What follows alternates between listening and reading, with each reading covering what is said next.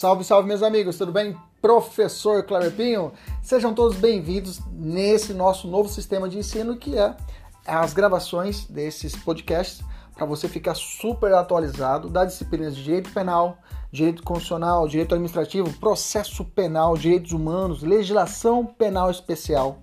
Tudo atualizado e focado para o seu concurso público e exame de ordem e, além disso, gratuita. São aulas completas. Inclusive, você pode assistir essas aulas pelo YouTube, no nosso canal, professor.kleberpinho. Kleberpinho com K.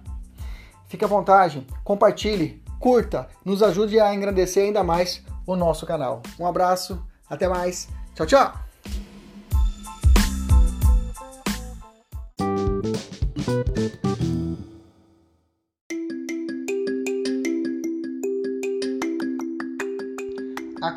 De não persecução penal. Quais os requisitos? Quando ele pode ser aplicado e quando ele não pode ser aplicado? Vamos entender hoje no nosso podcast.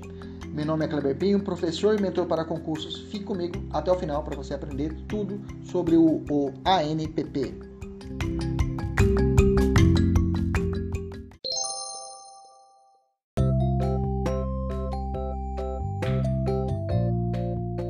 Em verdade, o acordo de não persecução penal não é novidade no nosso sistema brasileiro. Por quê? O Conselho Nacional do Ministério Público já tinha editado uma resolução, a resolução 187 de 2017, que depois foi alterada pela resolução 183 de 2018, que tratava a respeito do acordo de não persecução penal, que à época já era muito questionado pela sua patente inconstitucionalidade, tá? Incontestável inconstitucionalidade é, é, no sentido de que tra tra tratava a respeito de benefícios penais, tratava de uma situação de direito penal e era, era legislado via resolução e não lei em sentido estrito, lei complementar e lei ordinária. Então já era muito combatido a esse respeito. Ok? E aí, com o advento do pacote de crime, a Lei 13.964 de 2019, nós tivemos a organização desse desse acordo de não persecução penal, que é claro ele acabou é, repetindo praticamente o que tratava na resolução. Bom, se nós formos analisar uma questão, uma estrutura escalonada do chamado direito penal negocial no Brasil, ou seja, essa possibilidade do Estado negociar, de fazer acordo, nós teríamos aí uma, uma ordem. Eu poderia ter a transação penal lá no, no juizado especial, o acordo de não persecução penal, depois a suspensão constitucional do processo e, por fim, o acordo de delação premiada. Esse ranking, inclusive, é estabelecido aí pelo do Auri Lopes Júnior. Tá? A Lei 13.964, de 2019, incluiu o artigo 28A, que trata o acordo de não persecução penal. Diga a vocês que está vigente, tá? O acordo de não persecução penal não teve efeito suspenso e trouxe a essa a respeito a possibilidade do acordo de não persecução penal. Quais são os requisitos do acordo de não persecução penal? Primeiro requisito dado pela lei é que ele é, não há motivos para o arquivamento investiga da investigação. Ou seja, se não tiver motivos para arquivar, já tem o primeiro, já tem o primeiro requisito para o, o a, a, a oferta a oferta do ANPP pelo promotor de justiça. Tá? Então o promotor vai ter que seguir um checklist. Primeiro, há motivos para arquivamento de inquérito policial? Não. Então eu posso estabelecer o NPP. Segundo requisito, o investigado confessou formal e circunstancialmente a prática de infração penal? Sim. Beleza. Então eu tenho esse segundo requisito. E agora eu volto a falar sobre isso. Terceiro requisito: a infração penal foi praticada sem violência, grave ameaça? Sim. É roubo? Opa, esquece. É extorsão? Opa, esquece. É furto? Beleza, tá dentro. 4. A infração possui pena mínima inferior a 4 anos. Gente, a pena mínima, não é pena máxima, tá? Toma cuidado. A pena mínima é inferior a 4 anos, tá? A pena, a pena mínima é inferior a 4 anos. Furto, a pena mínima é quanto? Um ano. Então cabe o acordo de não persecução penal. Beleza? Porque é menos de 4. Beleza? Tranquilo? Mas é claro, a aferição da pena mínima tem que ser analisada. É, é, serão consideradas as causas de aumento e diminuição da pena. Beleza? Aplicáveis ao caso concreto. O acordo é uma medida necessária. Esse acordo vai ser uma medida necessária e suficiente para a reprovação e prevenção do crime? Sim. Então, fechou o circuito. Eu tenho cinco requisitos para o acordo de não persecução penal. Mas é claro, ainda tem que ver alguns outros requisitos para ver se realmente eu posso ofertar a esse cidadão o acordo de não persecução penal. Beleza? Bom, primeira crítica a respeito do acordo de não persecução penal, tá? É, o acordo de não persecução penal ele só se prende a crimes de ação penal pública. A pergunta é: será que um acordo de não persecução penal poderia para uma para um crime de ação penal privada?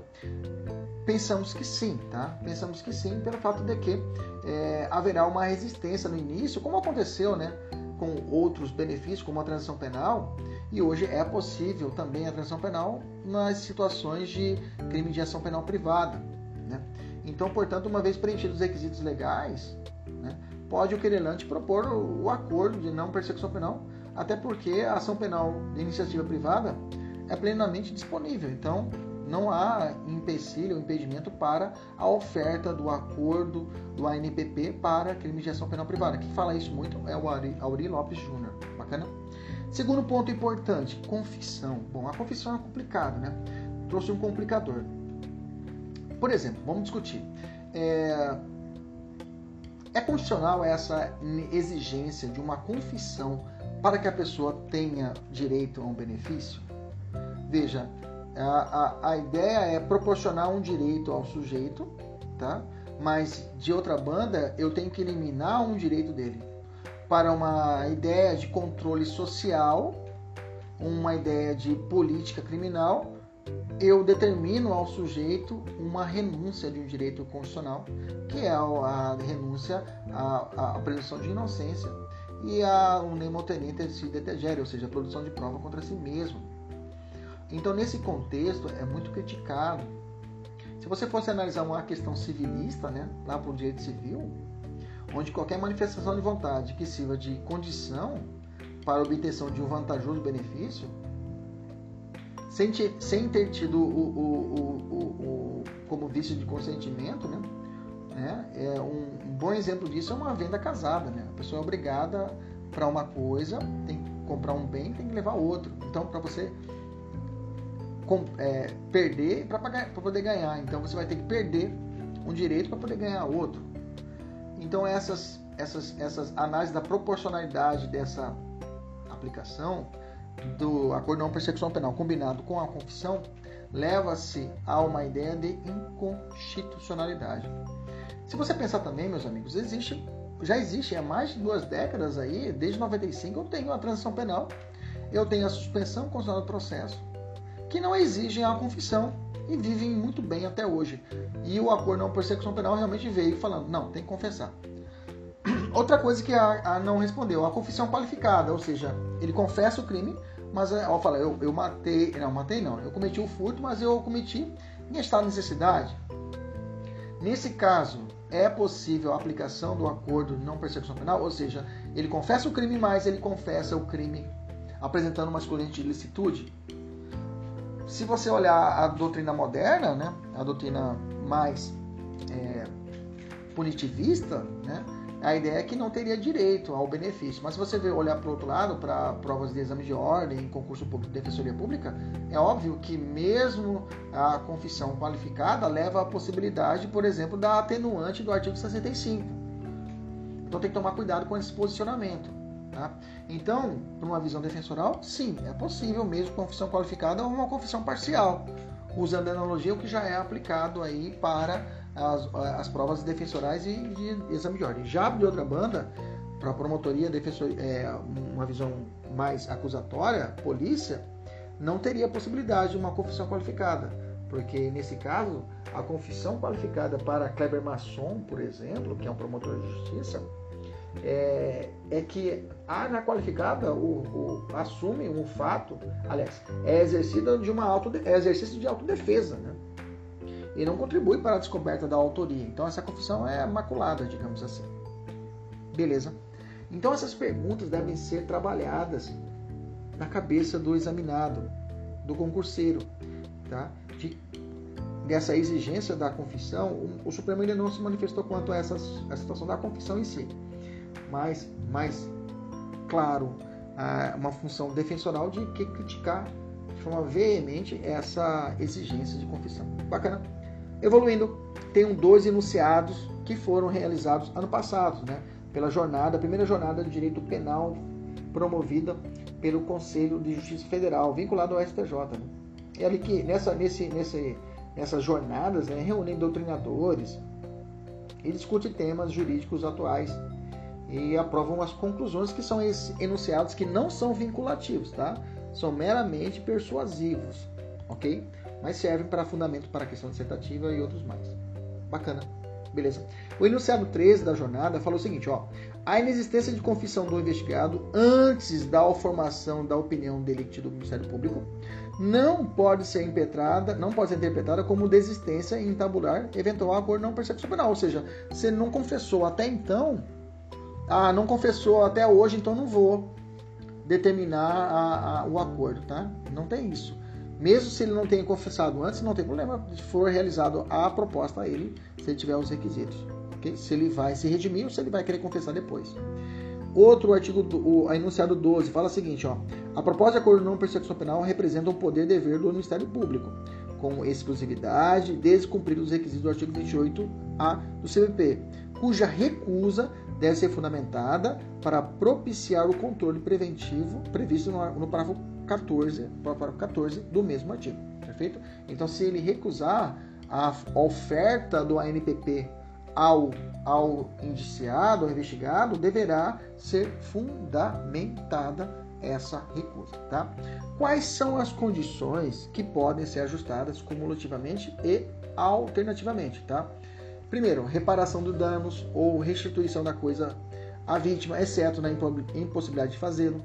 Renunciar voluntariamente, e também é criticado pela doutrina essa voluntariedade, a bens e direitos indicados pelo Ministério Público como instrumentos instrumentos, produto ou proveito do crime.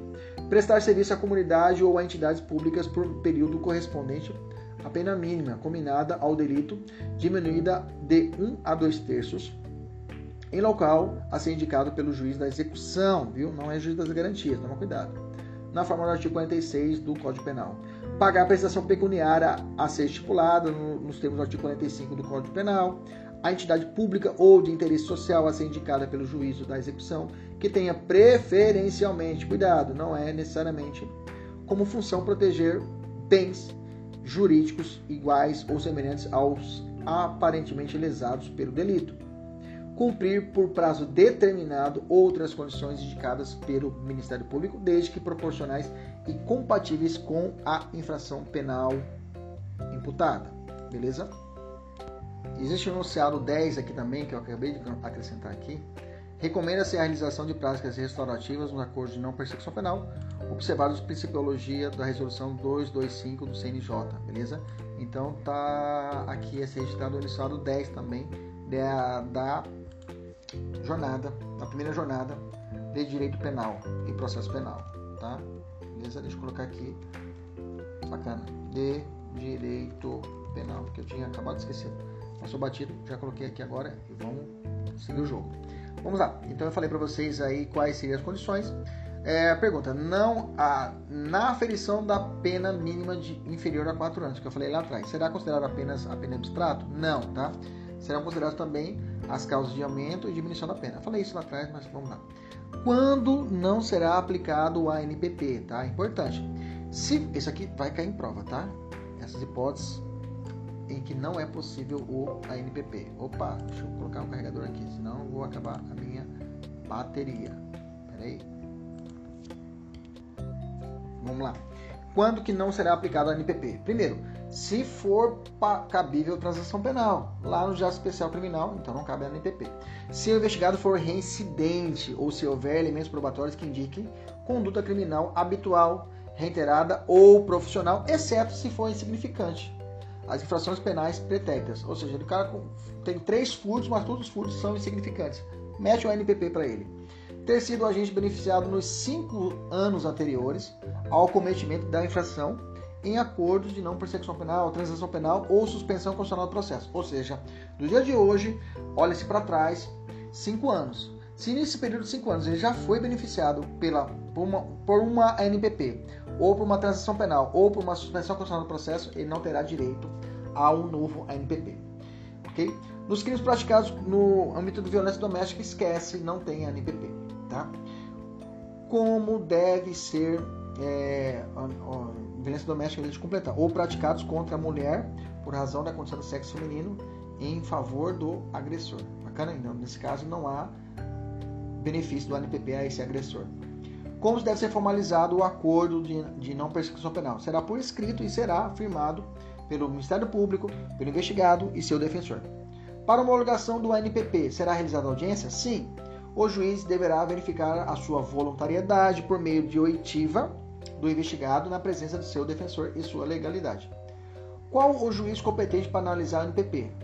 Hoje, juiz das garantias, mas hoje juiz de conhecimento. Né? Se o juiz considerar inadequadas, insuficientes ou abusivas as condições do ANPP, qual será a sua ação? Bom, devolve o, o, os autos ao MP para que seja reformulada a proposta de acordo com a concordância do investigado e de seu defensor. Após a homologação pelo juiz, qual será o procedimento? O juiz devolverá os autos ao Ministério Público para que inicie a, a sua execução perante o juiz de execução penal. Beleza? Quando o juiz poderá recusar a homologação à proposta? Quando ela não atender aos requisitos legais ou quando não for realizada a adequação indicada pelo juiz, que mandou o promotor adequar e não adequou. Assim, recusada a homologação, o juiz devolverá os autos ao Ministério Público para análise da necessária complementação das investigações ou, se for o caso, o oferecimento da denúncia. A vítima será intimada da homologação do, do ANPP e, seu descumprimento, e de seu descumprimento? Sim, a vítima será. ok? Quais as consequências é, se caso descumpridas quaisquer das condições estipuladas no ANPP? Bom, o, o Ministério Público deverá comunicar ao juiz para fins de, sua rescisão e posterior oferecimento da denúncia. Essa é a punição. Também poderá ser utilizado pelo promotor de justiça como justificativa para o eventual não oferecimento de uma suspensão constitucional do processo. Olha, não vou ofertar a suspensão porque ele não cumpriu o NPP. A celebração e cumprimento do acordo não persecução penal constará de certidão de antecedentes criminais? Não, tá? Exceto para o efeito daquele efeito de existência de uma de, de uma um ANPP no período de cinco anos. Fora isso, não serve, não é, é não constará na certidão de antecedentes a realização do ANPP. Qual é o efeito do cumprimento integral do ANPP? Extinção da punibilidade, tá? Caso ocorra recusa por parte do Ministério Público em propor o ANPP, qual o procedimento? Bom, o investigado poderá requerer a remessa dos autos ao órgão superior na forma do novo artigo 28, ou seja, superior a ele seria o PG, PGJ no âmbito estadual ou a comissão de, de, de, de revisão, né? É, é, a comissão de revisão lá do, do Ministério Público Federal. É, comissão é, CCR, né? Comissão de Revisão Criminal.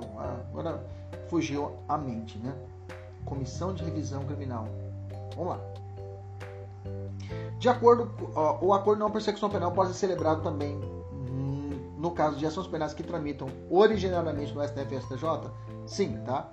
Se a, penal, se a ação penal for de competência do STF e STJ, ela, a transição deverá obedecer o rito processual previsto na 8.038 de 90. Por exemplo, o governador for acusado pela prática de um crime relacionado a uma, a, com a sua função é, esta ação penal tramitará de forma originária no STJ e o procedimento será o da Lei 8.038 de 90, tá? Os PP será aplicado de forma subsidiária. Lembrando também que nos crimes de abuso de autoridade também poderão ser aplicados o ANPP em vários crimes, tá? Cabe recurso da decisão do juiz que recuse a homologação do ANPP? Sim, recurso em sentido estrito. O ANPP tem efeito retroativo? Vamos entender. Primeiro a gente tem que perguntar o seguinte: a norma que institui o NPP é considerada uma norma penal ou processual penal? Bom, as duas, tá? O Supremo entendeu que é uma, uma, uma norma híbrida. As normas que tratam sobre o NPP possuem uma natureza híbrida, ou seja, são normas de direito processual penal, que no entanto também afetam apresentam efeitos materiais, por exemplo, influenciam no direito penal, no cumprimento de pena, por exemplo.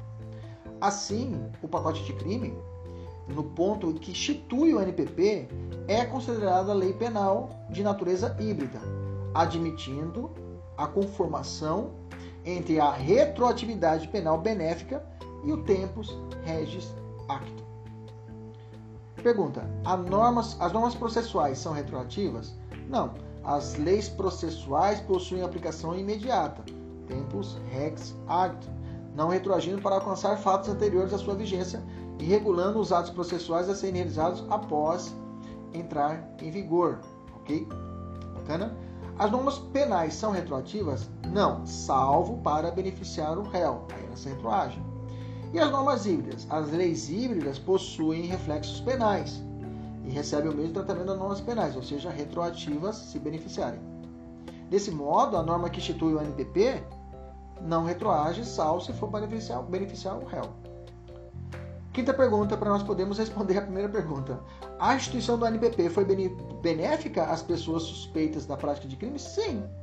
Isso porque trouxe a possibilidade de fazer um acordo e, esse, e caso o indivíduo cumpra, extinguirá a punibilidade. Ok? Agora sim a gente pode perguntar: o ANPP pode ser aplicado a fatos anteriores à sua vigência? A resposta é sim, mas desde que ainda não tenha sido recebido a denúncia. Tá? O acordo de não persecução penal aplica-se aos fatos ocorridos antes da lei, desde que ainda não haja recebido a denúncia. Se já ocorreu recebendo a denúncia, não se aplica o NPP. Bacana? Esse é o atual posicionamento do STF e do STJ. Última informação, o pacote anticrime também trouxe a chamada acordo de não persecução penal, acordo de não persecução civil, tá? Acordo de não persecução civil lá na lei de improbidade administrativa, a lei 13.000 é, a, lei, é, é, a lei 13.964 de 2019 alterou a, a, lei de improbidade administrativa. Agora sim, a lei 8.429 de, de 92, né? Para admitir a celebração do pacote. Ah, para ser, o pacote anticrime alterou a lei de improbidade administrativa para admitir a celebração do acordo de não persecução civil. Tá?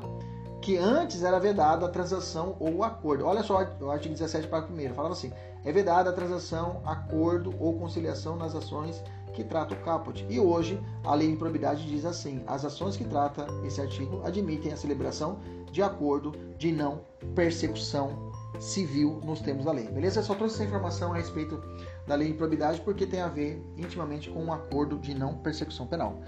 Beleza? Maravilha! Um abraço, até a próxima. Tchau, tchau!